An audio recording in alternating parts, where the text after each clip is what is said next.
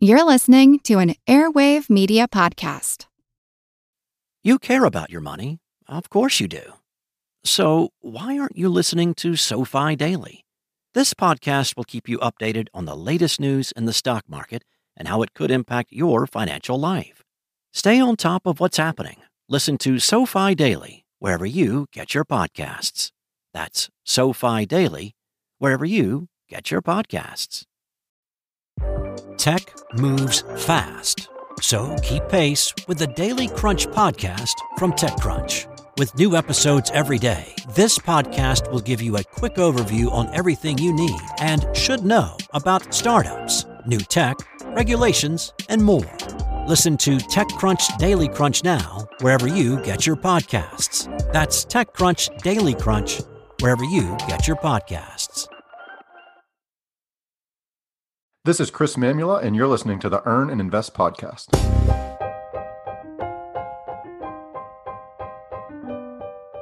I sat across the table from the nursing home administrator.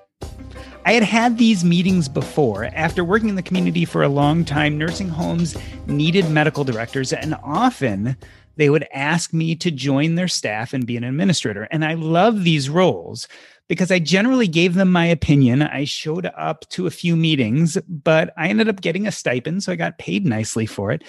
And then I was assured to have lots of patients at that facility. So this was a conversation I had had multiple times, but this administrator was a little different. She talked about the role and how she thought I would be perfect for it. And at the end, she said, "The only thing is, if you take this position, we expect that you will send us a patient once a week to be in our nursing home." Now, obviously, this is a little ethically dubious. It's more of a pay to play. And the idea is when you're taking care of patients, you really want to do what's best for them, not what's most economically advantageous for you. And so I decided not to take that position. And in medicine, this has come up over and over again. A patient will pretty much tell you that they'll pay for a certain medication, or a pharmaceutical company will tell you that they'll pay for you to use their drug, or even a hospital will pay you a stipend to send more patients their way. And in my professional life, it's always been pretty clear where that ethical line stands. And more increasingly outside of work, we start thinking in those same terms. How often do we walk into a big box store and question, how does that store treat its employees? Do their employees get health insurance? How do they come up with those products? Where are they sourced from? The question is, do we do the same when we're buying index funds? Especially in 2020, as we become more socially conscious, is there a way to invest in an ethically responsible manner? And more importantly, should we? Chris Mamula is a retired physical therapist, co-writer of the beloved Can I Retire Yet blog, and author of the book Choose Fi, Your Blueprint to Financial Independence. I've had the great pleasure of not only talking with him online, but meeting him twice in person at FinCon. Chris, welcome back to the show. It's always great to talk to you. It's a pleasure to be here. It is wonderful to have you on. Socially responsible investing. You recently wrote a blog post on this topic about ESG investing. So first and foremost, what the heck is ESG investing? Why don't you start with what the acronym stands for? Yeah, so it's something that I've been hearing a lot about, so it caused me to take a deeper look, but it's environmental, social, and governance investing.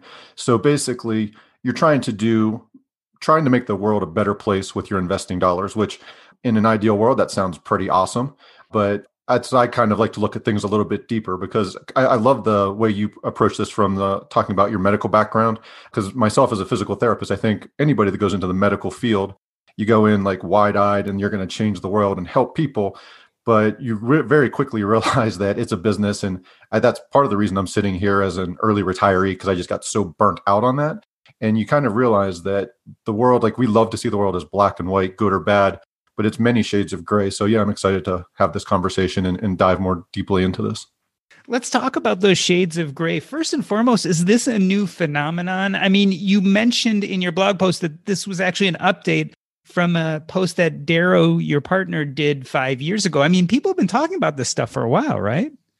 Yeah. And so that was where I originally heard about it, was Darrow's post. I mean, I was a reader of the blog before I came on and started writing for it. And honestly, I didn't give it much thought. It wasn't nearly as popular back then, but I've recently, I know Mr. Money Mustache has written about this. I know I've heard different people. I hear like on Morningstar a lot, it's a very common topic. And so it was kind of, I thought it was time to maybe give it another look and think, am I maybe missing something? Should I be doing more? Because it's not something I've ever embraced or done in the past. An interesting question. Why do you think the landscape has changed? I mean, has the world fundamentally changed in the last 5 to 10 years that would push us more to think about social responsibility when we're looking at investments? It just never seems like those two went together before in the past. I think the world is constantly changing, and we've seen a lot of change just in the last couple of months that have maybe even brought it more to the forefront. But yeah, I mean, I think that traditionally we just thought about how are we making our money. But as we think about things like global warming and racial equity and gender equity and things like that, I mean, yeah, I think everybody would like to have a more just world. So if you can use your investment dollars to those means and at the same time make money, which is why we all are investing our money in the first place, if we want to retire and we need those dollars to support us, if we can do both at the same time, I mean, I think that's a great thing. But again, you have to kind of look at what are you actually doing and does it accomplish those? Is it actually working towards those ends, I guess is the best way to say it. And it really is a mental jump because a lot of us do think about what restaurant we go to or what store we buy our products from. And we've started to consider the politics of those owners or how they treat their employees. Do you think the demand for socially responsible investing has really increased? So I hear people talking about it, but do you think that this is something your average everyday investor is thinking about now more than they were in the past? Yeah, I mean, so as I started to research that article, I was surprised. I think, I forget what the stat is in there, but to me, it's jumped out as something like 75% of people have like a quarter of their portfolio in ESG investments, which shocked me because I didn't realize it was that popular amongst that many people. So apparently the numbers say yes. And of course, if there is a market for it, the big brokerage companies are going to try to provide those type of funds. Tell me a little bit about the offerings out there. What type of funds have been labeled ESG? Are the big companies putting them out there? Yeah, so you mentioned that Darrow, my partner at Can I Retire Yet, had written about this like 5 years ago. And two of the big things were, one, there weren't a lot of offerings. There weren't any bond funds 5 years ago. And I know like one of the things that kind of spurred me, in addition to hearing other people, I got an email from Vanguard saying they were launching this ESG bond fund. So that just came online in September of this year. So there's constantly new offerings. And his other big critique back then is that the expenses were so high. And at that time, he said that it was very hard to find any ESG funds with less than a 0.5% expense ratio. And I cited an article that you can now put together a portfolio with domestic, international, bonds, even REITs, which I'm not even quite sure how you get a REIT fund that's ESG. I found that kind of odd, but you can put this whole portfolio together. And I think the expense ratio was like 0.17 of a very widely diversified ESG portfolio. So yeah, it's definitely improving on those fronts. And I think that's a big response to the consumer demand. So that's a good thing. And so what we're really talking about here is buying groupings of funds, whether this be a mutual fund or what you were talking about, a portfolio, which might have very different asset classes pulled together. But we're really talking about mutual funds most of the time. Is that right? Yeah, mutual funds and ETFs, yep. And would they be considered mostly index funds? So are most of the ESGs kind of more broad-based, or are there sector-specific ESGs too?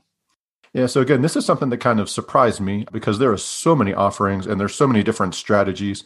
And this is something that I learned just doing my research. I was definitely not an expert on this even 2 or 3 weeks ago, but I'm like, there's exclusionary things. So like some funds, maybe they won't invest in companies that produce guns, or they won't invest in companies that are in the fossil fuel industry. And then some are like inclusionary, where they'll say, okay, well, this is maybe, and I'm just throwing a company name out there that everybody knows, like ExxonMobil, and maybe they'll compare them to other oil and gas companies, but maybe one company is investing more in alternative fuels and more green energy. And so they'll say, well, this company is better than that, and they'll choose them. So there's all kinds of different strategies, and it can be pretty time consuming if you want to kind of figure out like which strategy do you believe in, which ones align with your values, and if you're actually trying to do better with your money. So yeah, it gets pretty complex pretty quickly.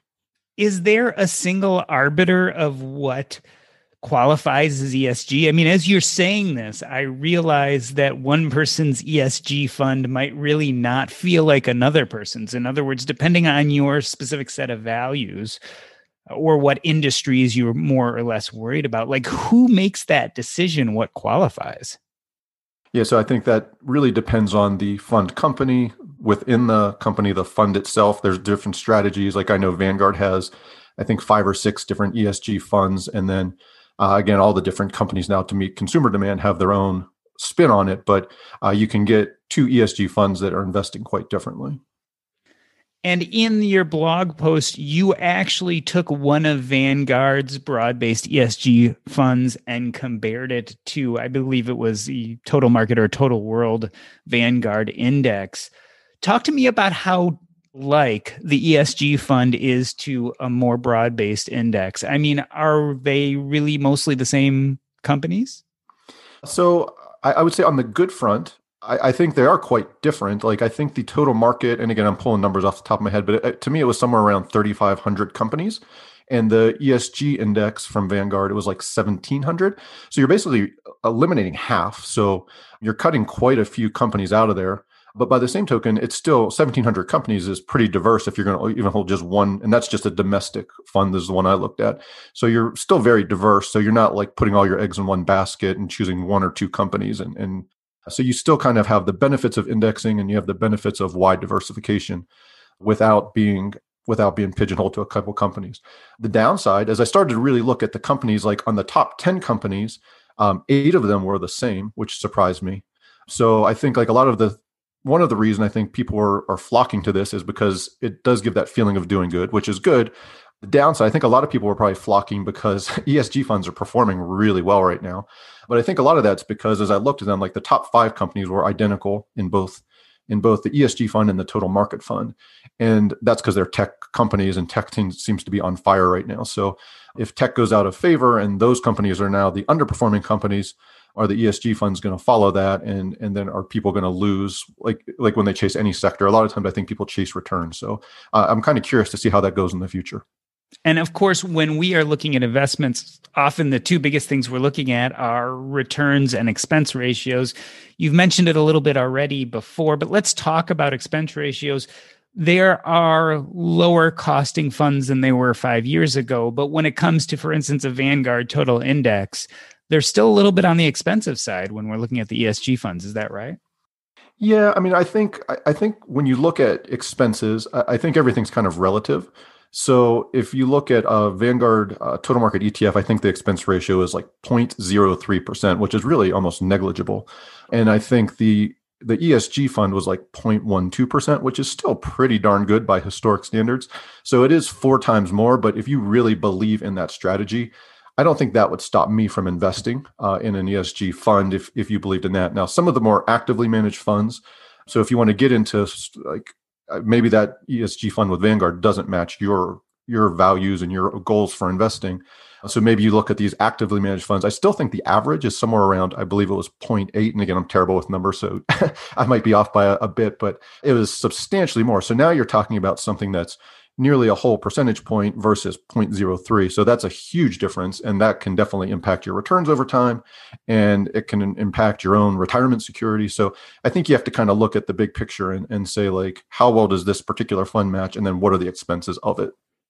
And it makes you kind of wonder why the difference in expense ratios. I assume there's a certain amount of research, et cetera, involved in deciding what is an ESG or not. On the other hand, when you look at the major holdings and you see that they're similar, it does beg the question, are these more actively traded funds, which for a lot of reasons, for most of us is a negative because we are much more the buy and hold, less active fund buyers.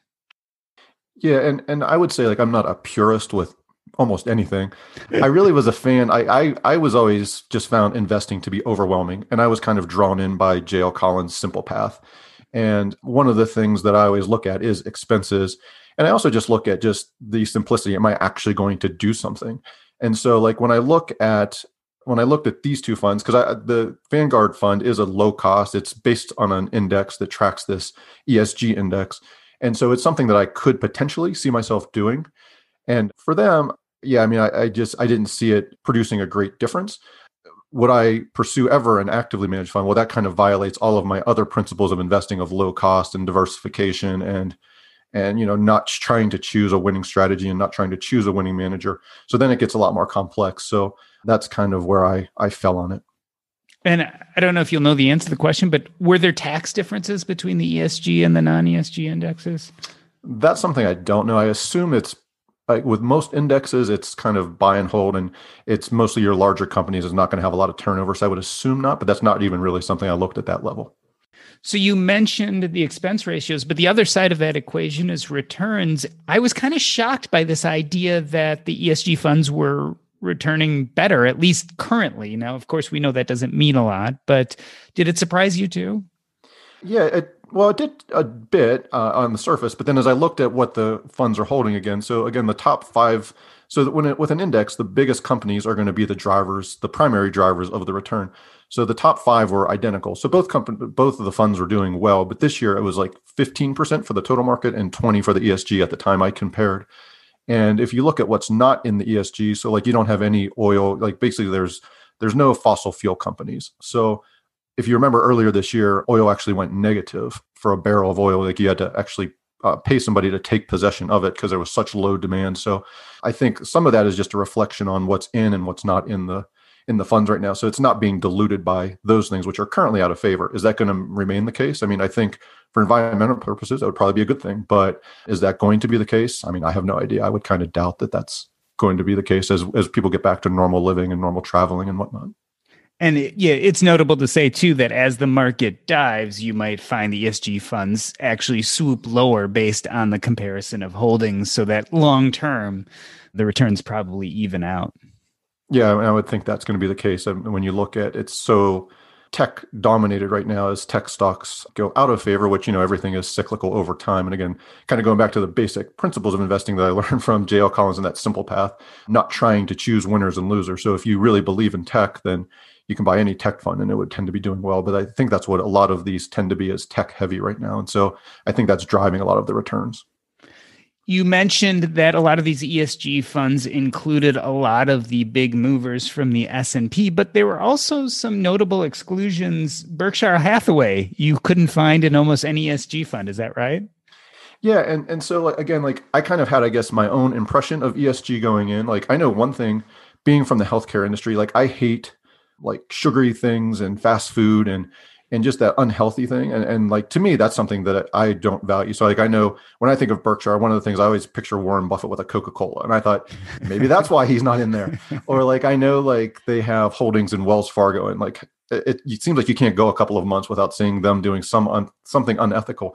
But from my research, and this may have played a little bit of a factor of why those aren't in ESG, that's really not why they're in there. It's not what he invests in, but there's certain governance standards and they want to have like an independent board and different things like that. And Warren Buffett just kind of rejects that. And he's been doing his thing forever. And he says, you know, I'm not going to kowtow to this because it's ESG. So I was actually surprised to learn that Berkshire, who by most accounts is a very reputable company, has a great history.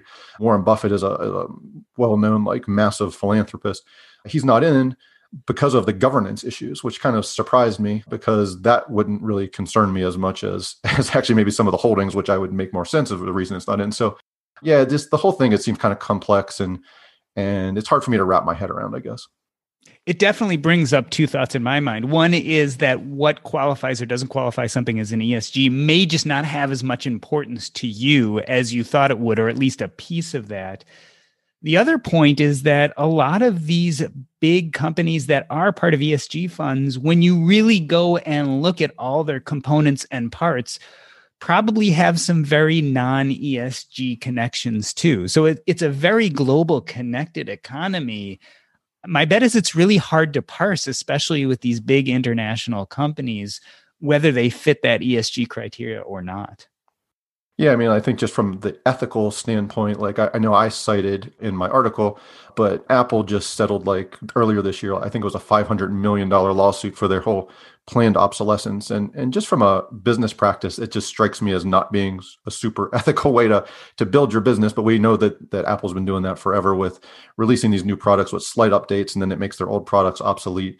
And so just from an ethical standpoint, but then from an environmental standpoint, think of how many devices have to be replaced. Think of how many, like when they decide to go to the AirPods and now you can't plug all these wires in that have been produced and all that plastic, and basically those are worthless. So now you have to get new headphones, and it's great for their bottom line, but is that really good for the environment? And there's all these complex issues. And I knew we were talking about this, and it was funny. I just kind of, as I was logging on this morning, I saw that Google now is in this big antitrust suit. And I know Google's like number 3 in both of those indexes. So they're in the ESG, and all these companies have ethical concerns and environmental concerns. And these are massive, massive trillion-dollar companies. And so to say that one is good and one's bad, I mean, it's going to be really hard to not find fault with any of them, and also not find things that they do that are good.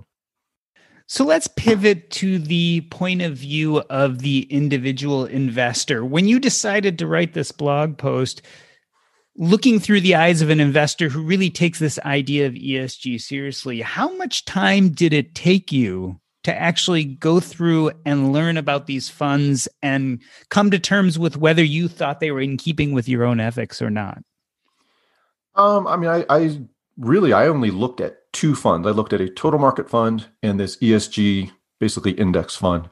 And just doing that, it took me I spent between writing that and researching it 10 or 15 hours to kind of research that one fund, look what's in it, bring my thoughts together to kind of create a coherent article, and kind of determine that I didn't think that one fund measured up and would be something I would want to invest in.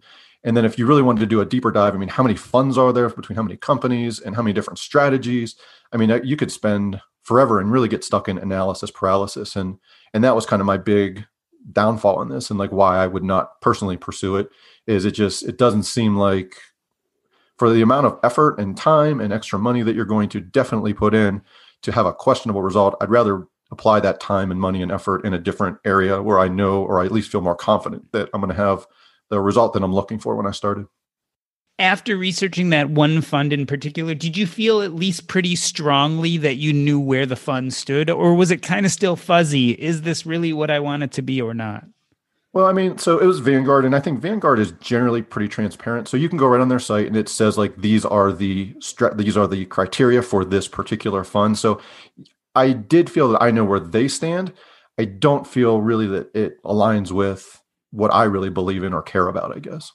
So at least you felt confident by the time you got to the end of this. It took a lot of time, but at least you could say, okay, this is not actually fulfilling the criteria that I would truly want for an ESG fund if I were to want to invest my money that way. So at least you got to an answer. It took some time, but you felt like you were on stable footing and knowing how you felt about that fund.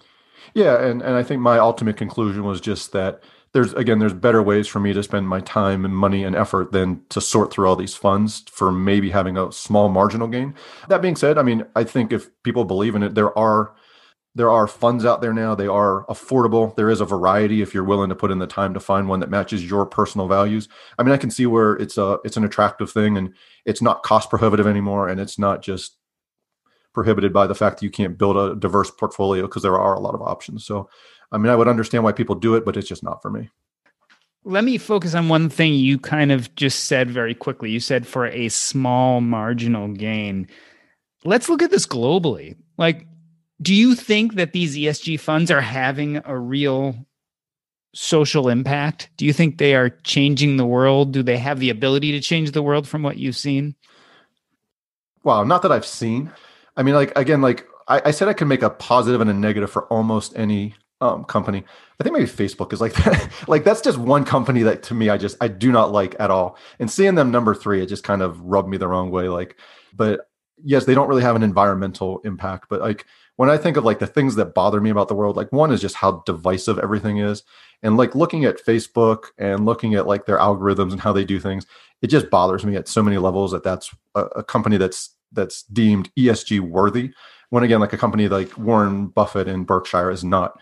Like that right there makes me think like this just isn't a strategy that's worth putting a whole lot more thought and effort into, because it doesn't align with what I believe and what I want to do with my money and to try to change the world. You know, it's funny, we as a community are really not into stock picking, but if ESG was really important to you, it almost seems like the only way to truly invest in what you would call a quote unquote socially responsible way is to go and pick stocks specifically, because I think that would be the only way you'd really be able to look at each company and evaluate whether they fit with your ethical requirements or not. Well, you know what? I kind of mentioned that I've been seeing this everywhere and it's kind of been floating in my head. Maybe I should look into this more and write an article. But what really kind of got me serious about thinking about it is there's a buddy of mine from the Choose Fi Pittsburgh group when I used to be in there. And he recently wrote an article about it. And he looked at it at that individual, like he just had a daughter and his kind of argument was, you know, like it really made him think about the world differently. And it made him go down this route. And he decided he wasn't going to invest in index funds at all anymore. And he was going to pick individual stocks. And I said, you know, I think that's admirable. And we kind of started a conversation. And he mentioned the first company that he threw out there that he decided was worthwhile for him was Hershey, which if you're from Pennsylvania, as I am, they have a great reputation. They do great things in the community. It's locally owned business. It's been there forever. But just looking again, like what is important to me, like their business is pumping sugar into the world, which is feeding like the diabetes and the obesity and the stuff that I saw every day as a medical practitioner. So like, again, there's just no perfect company. And it would just be so mentally draining, I think, to try to invest in that way. I think there's just better ways to impact the world, in my opinion. And again, I respect anybody who disagrees with me. And I think it's an admirable goal, but it's just not one that I'm personally going to pursue. As I listen to you, I think about how personal each of these decisions are.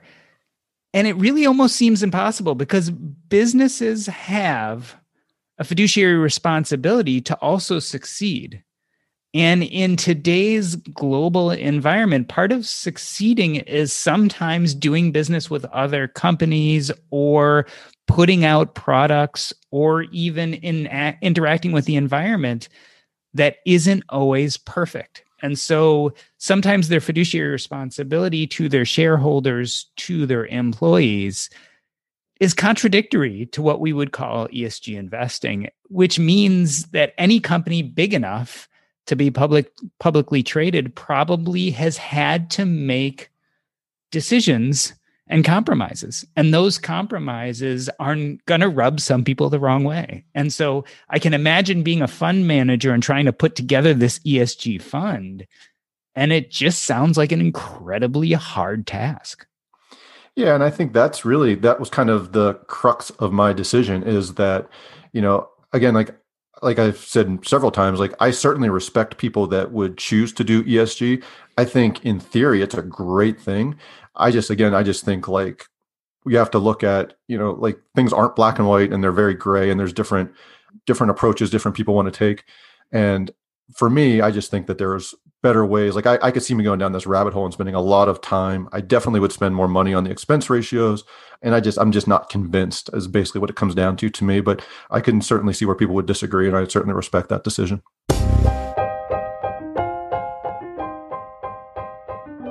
In the first half of the show, Chris and I talk about the definition of ESG investing. After the break, we discuss whether socially responsible investing is right for you. But first, this episode is brought to you by Range Rover Sport. Range Rover Sport leads by example. With a visceral, uncompromising, and dramatic feel, this car helps you rise to the occasion. How does it do that? Range Rover Sport has powerful on-road performance and commanding all-terrain capability by combining assertiveness with signature Range Rover refinement. This is the car that redefines sporting luxury. The new Range Rover Sport features advanced cabin technologies such as active noise cancellation and cabin air purification, purposeful cockpit-like driving position, and award-winning Pivi Pro infotainment is at the heart of the experience and provides intuitive control of the vehicle's systems. Design your Range Rover Sport at LandRoverUSA.com. Once again, explore and build your Range Rover Sport at LandRoverUSA.com.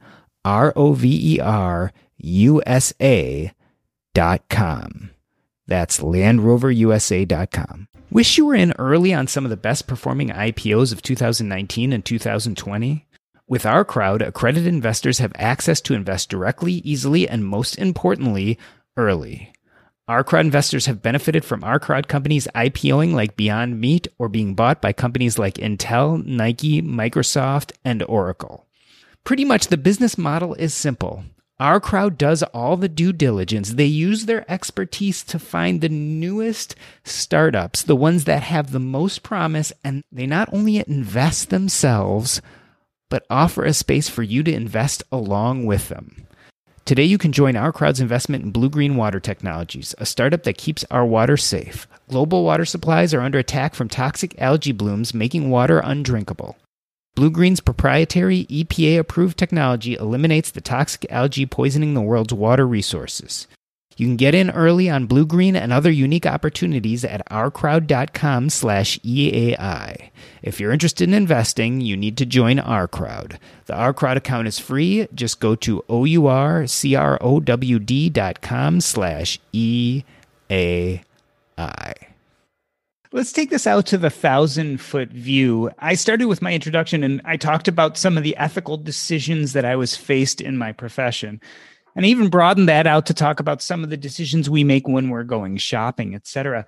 I have to admit, this idea of being socially responsible in my investment portfolio never even entered my mind until I started to see people writing about it. So I guess the real big question of the episode is, should social responsibility be something we even take into consideration when we're thinking about our investment portfolio? And I'm wondering how you think about those two issues. Do you see them very interconnected, or were you like me in the sense that you really never connected that they had anything to do with each other?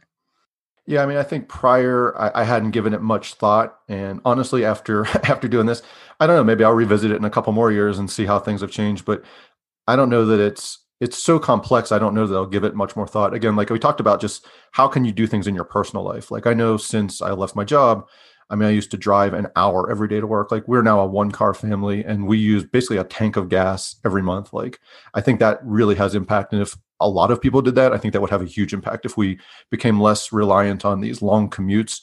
And you know, we, you know, got into situations where we could rely on our feet and bicycles and things like that, which would really impact the environment. So a simple decision like that, I think, can impact the world. I just, you know, being in a position where I can give of my time, that is extremely, like when I was working all the time, like I barely had time to talk to my wife 10 minutes a week. And like now I'm getting involved in things where I'm able to give back. I'm confident that that's going to impact the world in positive ways. Again, like it's there's nothing wrong with ESG investing if it's something you personally believe in. But just for me, it just seems like a lot of effort and money for not a lot of bang for your buck. I almost think the shortcut, maybe this is the path I've chosen to take, as opposed to worrying about socially responsible investing, I would take some of the profits that I made from that investing and donate a certain amount. Or you could turn that around and say, because I've done well with investing over the years and I don't have to work anymore, I'm going to now take my free time and use it for social good, which I think is what you were talking about. Or again, making choices such that they impact the environment less. It almost seems like a workaround, but it seems like a much more plausible workaround than trying to go after the actual investing itself. Yeah, I mean, I think like to get to the heart of what you were asking is, should we consider like these things to try to make the world better, to try to be more ethical people, to try to be more environmentally responsible? Yes, I think all of us should, and I hope we all do. I just don't know that this is the best way to actually have an impact. And I think that's maybe the shorter answer to my long-winded answer before. Above and beyond ESG funds, have you found any other ways to align this idea of social responsibility and how we invest our money in general? I certainly haven't, but I'm wondering if you found anything in your research besides the ESG funds. No, I mean, I really haven't either. I think maybe if you wanted to maybe be responsible and provide, you know, quality housing at a fair price, something like investing in real estate, you can certainly align a lot easier than choosing publicly traded companies. Or maybe investing in small companies, but that's really, you're talking about a completely different investment strategy. Like when you look at these principles that that I believe in that I want to incorporate, like wide diversification and low cost and not spending a ton of time so I can free up my energy for something else. I mean, it's an entirely different strategy. But I think that if you want to have ESG impact, something like, real estate or small private companies, something like that is maybe a more feasible way to do it. But it's quite different. Although it sounds like you and I have both probably decided that ESG investing probably doesn't fulfill our needs. What do you think the future of the ESG market is? Do you think it'll continue to grow the way it has in the last 5 years? I think it'll be interesting. It's kind of like this whole argument about the FIRE community. Like when the bull market ends, is the FIRE community going to go away? I kind of think that like when we had the drawdown this March, it kind of reinforces the principles, because I think the principles of FIRE are really strong. I think when we see the bull market in ESG funds or tech, which kind of is driving ESG, in my opinion, I think when we see ESG returns drop below regular returns, I think we'll get a better sense of, is this something that's going to continue to grow because there's a genuine interest for the right reasons? Or is this something that people are like not putting a lot of thought into and jumping on because, I can get, these are outperforming things anyway. Why wouldn't I do it? And not putting a lot of thought into it. So I think that'll be a teller. Yeah, I was about to say, it's really easy to jump on a bandwagon when the returns are really good. Mm-hmm. Yeah, for sure. Yeah, but I think that's a big reason why. And just the fact that the assets are bloating faster, right? I mean, even the things that are already in there are growing faster. So that's going to make the numbers look better. So yeah, it'll be interesting. And I think one of the future issues is really going to be what is truly ESG? Like, what's the seal of approval we use? And is it just a seal that doesn't mean anything? Or is it something that actually will change our behavior? I think about the term low fat, right? When you look at foods, now all these foods found kind of generic ways to be classified as low fat, but that doesn't necessarily mean that if you eat lots of them, you won't gain weight. And maybe ESGs will also face that reckoning in the future, that as it becomes more and more of a popular term, there's going to have to be some definition of what really qualifies and what doesn't.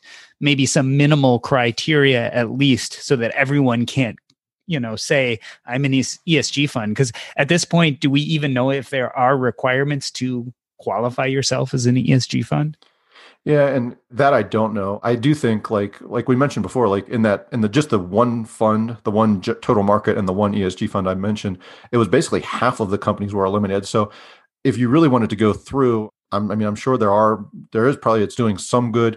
Again, it's just like when you're looking at the big companies are driving the return of an index, do you want to spend all your time digging through what are the 1,800 companies that aren't in and why were they out? And what are the 1,700 companies that are in and why are they in? And I mean, that just, again, it just seems mentally exhausting to me. So I didn't go to that level of analysis, but I mean, some people might want to, and it might be that important to them. So more power to you.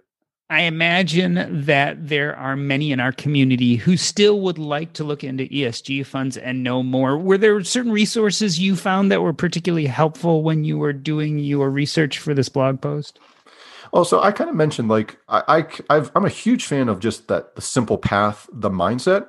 But I think when like I share my portfolio, and I am definitely not somebody that has all of my money in VTSEX and whatever the bond fund is, but I do believe in international funds. I do have some REITs, and I actually recently added a small amount of gold to my portfolio, which I know is heresy for simple path followers. But like what I look at is like, what are the core principles that I got from? So I said, like when I started investing, it was just a topic that was overwhelming. And what I think JL Collins does an amazing job is he simplifies it and he lays out principles. So the principles that I took from the simple path are, are you diversified? Costs matter immensely. And so are you low cost? Is it simple? Is it going to allow you to just take action? Or are you going to get stuck in this analysis paralysis for, if you think about it for 3 months, that's probably a good use of your time because you know what you're getting into and you're going to stick with your plan. If you're thinking about it for 2 years or 5 years or 7 years and you still haven't invested because you're so stuck in paralysis analysis, that's not a good thing. So like those simple principles are what guide me. I like that concept is we have to remember that the fundamentals are still the same. So whether you're looking at an ESG fund or you're looking at an S&P 500 index fund or you're looking at a bond fund, you still have to run them through that shredder of what you need out of an investment, what makes a good investment in general. and if it will serve you long term, whether it's ESG or not, is almost one of those finishing factors. You have to decide whether it's important to you. You mentioned JL Collins' book, The Simple Path to Wealth. JL is a friend of the podcast, and it is a wonderful book and very well worth reading for not just the new investor, but also the advanced investor. We've been talking about ESG funds with Chris Mamula. Chris, I wanted to thank you for being on the show. Tell me, where can people find you and what is happening in your life? Well, you can find me at the blog, Can I Retire Yet? I've not been quite as frequent as I used to be, just because life is crazy during COVID and with extra responsibilities with my daughter and stuff. But I'm still there. I'm still very responsive, and I love to connect with people. So feel free to reach out to me through the blog. And anything new coming up? Any new projects you're looking forward to? I'm looking forward to ski season, to be honest with you. We got shut down early last year. And so as we're getting through fall and I see the weather's getting colder this weekend, hopefully you'll find me on a mountain soon. Yeah, that definitely falls in the work to live category and not live to work. Most definitely. All right. Well, this has been the Earn and Invest podcast. On behalf of myself, Doc G, I'd like to thank Chris Mamula. And again, it's always a pleasure to talk to you. That's a wrap.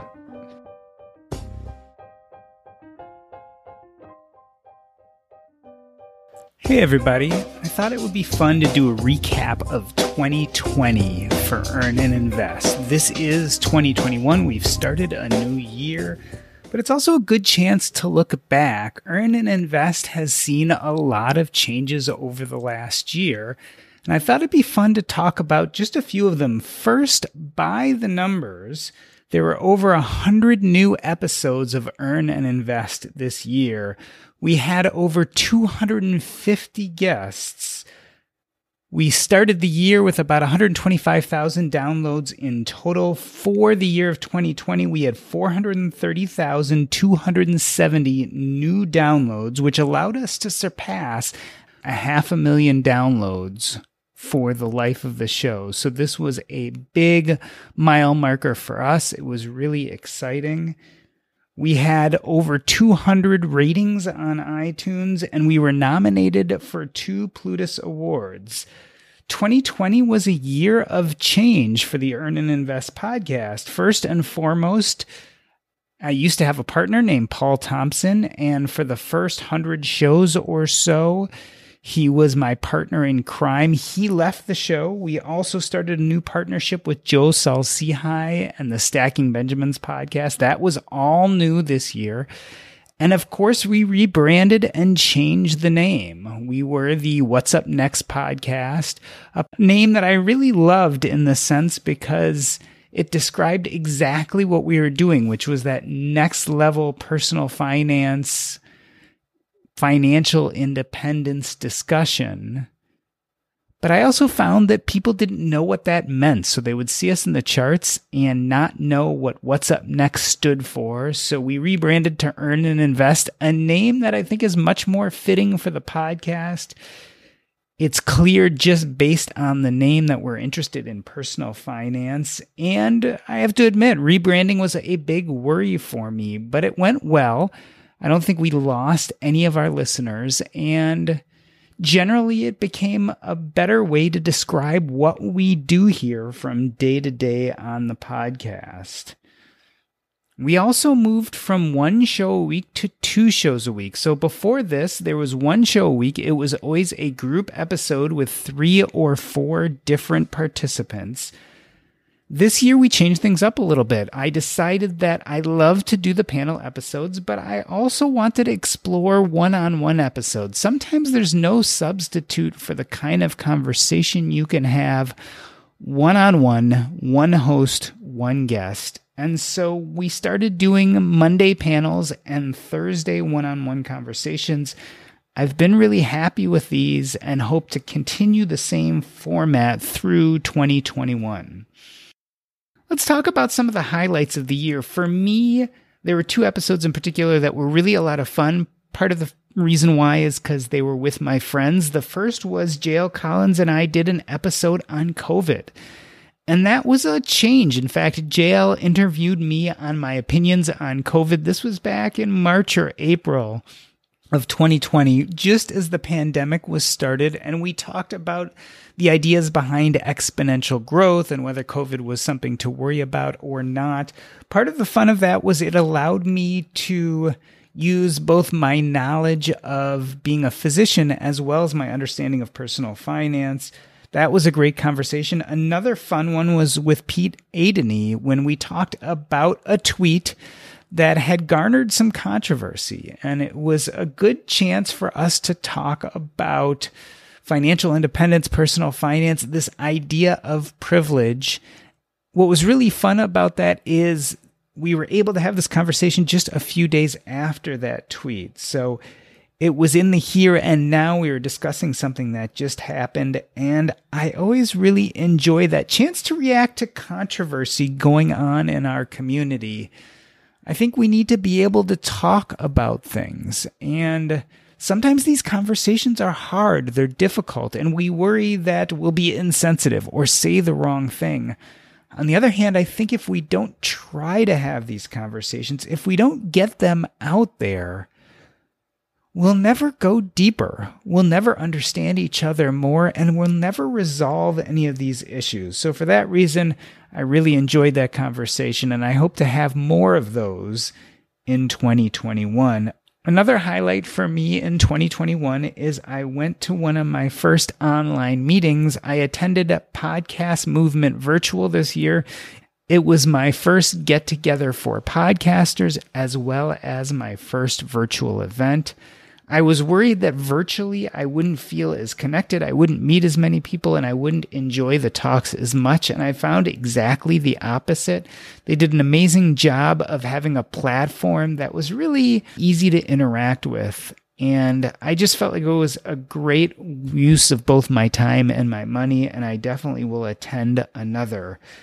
What were some of the low points of 2020 for the Earn and Invest podcast? Well, COVID in general and the social upheaval and the recession, these were all major stress points. And it's hard as a podcaster because you want to balance having a conversation about what's happening in our lives now, but you also don't want to be all gloom and doom and forget to have those baseline personal finance conversations. So it's a mix of talking about what's happening in the moment as well as getting back to that basic message that we've carried throughout the life of this podcast. I also really missed going to events and gatherings and meetups. This was the first year where I really didn't travel as much as I had before, and I missed meeting people in person. As a content producer, it's one of the best ways we get out there and tell people about what we do is when we do it in person, when we get in front of a group of people and give a talk, or I've gone to a number of Camp Financial Independence, Camp Fi's, and we do a live podcast. Nothing is more fun to me than having a live audience and do what I enjoy doing most, which is getting behind the mic and interviewing someone. So for me, a real low point of this year was not being able to do those things, missing the human interactions. I can't wait till we can get together again. And I'm hoping for 2021 that we have at least some resuming to normal of these type of events. Hopefully the spread of COVID will go down. Hopefully the vaccine will do its job and we'll get to see each other again in person. That is a big hope for me for 2021. A hope for this podcast is that we continue to grow. Right now, we've been growing at a real rapid rate over the last few years, but as we broaden the conversation, I hope to create relevant and salient conversations that go way far and beyond just financial independence and personal finance, but really go out into the world that get an audience above and beyond people who just like to talk about money. I'm also hoping to continue to build strategic relationships, whether that is in the building of this podcast, like I did with Joe Salcihai, or the funding of this podcast, like I've done with a number of our advertisers. And last but not least, I hope to continue to surprise and delight you guys, to Have conversations you didn't expect to have, guests maybe you've never heard of, to delight you with the things we talk about, and to create a podcast in which you feel like every time you tune in and download an episode, you hear something different. And I guess that's the big point of what I hope to do, is to keep creating unique and relevant conversations for us all to have together. So how can you help the Earn and Invest podcast in 2021? Well, first and foremost, tell someone about the podcast. If you enjoy listening to our conversations, let someone else know. Send them a link. Post it in social media. That is how Earn and Invest will grow. It's word of mouth. If you enjoy it, hopefully some of your friends and family members will too. Another thing you can do is leave a review at the place you listen to this podcast. A popular way to do that is on Apple Podcasts. Go ahead and leave us a 5-star rating, or if not a 5-star rating, tell us why. Give us feedback so we can continue to make Earn and Invest better and better. We also have a thriving Facebook group at facebook.com/group/earnandinvest.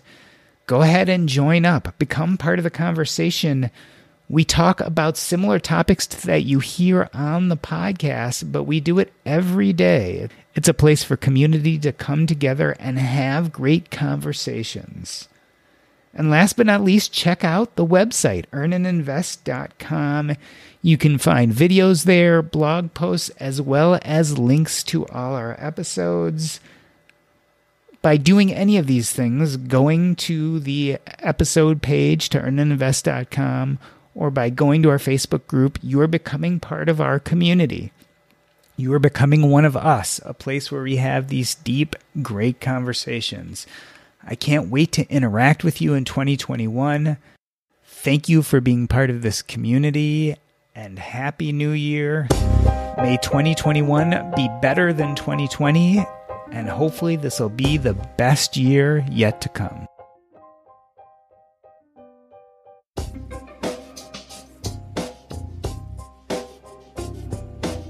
I decided to cut this one a little short because it was just so good, and I didn't feel like I needed to keep on hitting it over the head.